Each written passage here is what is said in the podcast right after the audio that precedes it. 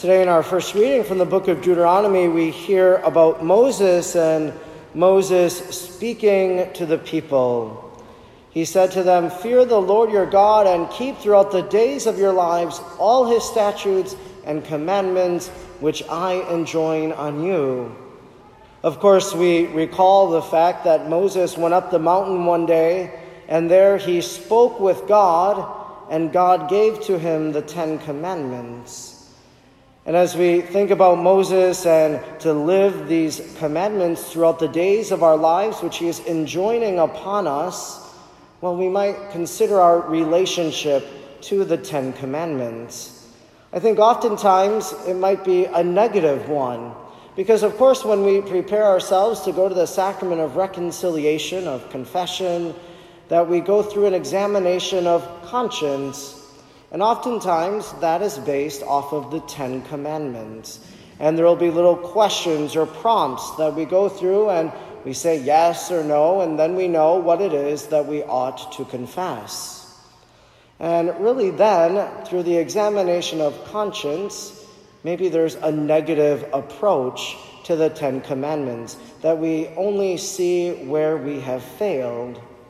Now, there is one of the great spiritual teachers of the Catholic tradition, St. Ignatius of Loyola, who founded the Jesuit order.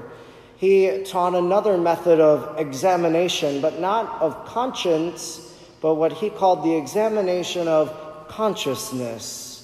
Really, to have an awareness of God at work in our daily lives and to notice perhaps those moments in which we can delight in what God has done. Maybe the graces that we've received, the blessings that we've been given, or maybe to realize that maybe we had a choice between good and evil, and we chose the good, and so something to celebrate.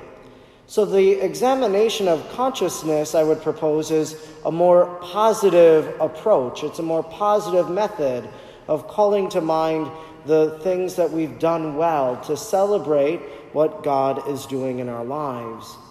So then, what does Moses say today? What is repeated in our gospel? Hear, O Israel, the Lord is our God, the Lord, the Lord alone.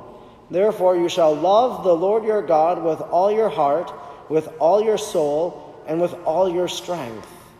Take to heart these words which I enjoin on you today.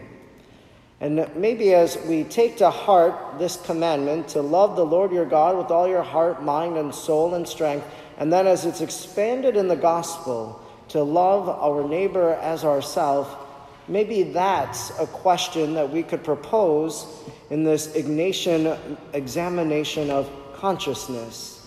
That maybe every night before we go to bed, we can ask ourselves, how is it that I loved God today? Maybe to think about the day and say, when did I love God today? Or how did I love God? Maybe it was through a pious act. Maybe it was through a prayer we said, the thanksgiving we made. There are lots of different ways, but how is it that I loved God today? And then maybe we consider how have I loved my neighbor, the person that I came into contact with? I think these two questions that our first reading, our gospel, these commandments that are enjoined upon us, they're so very important.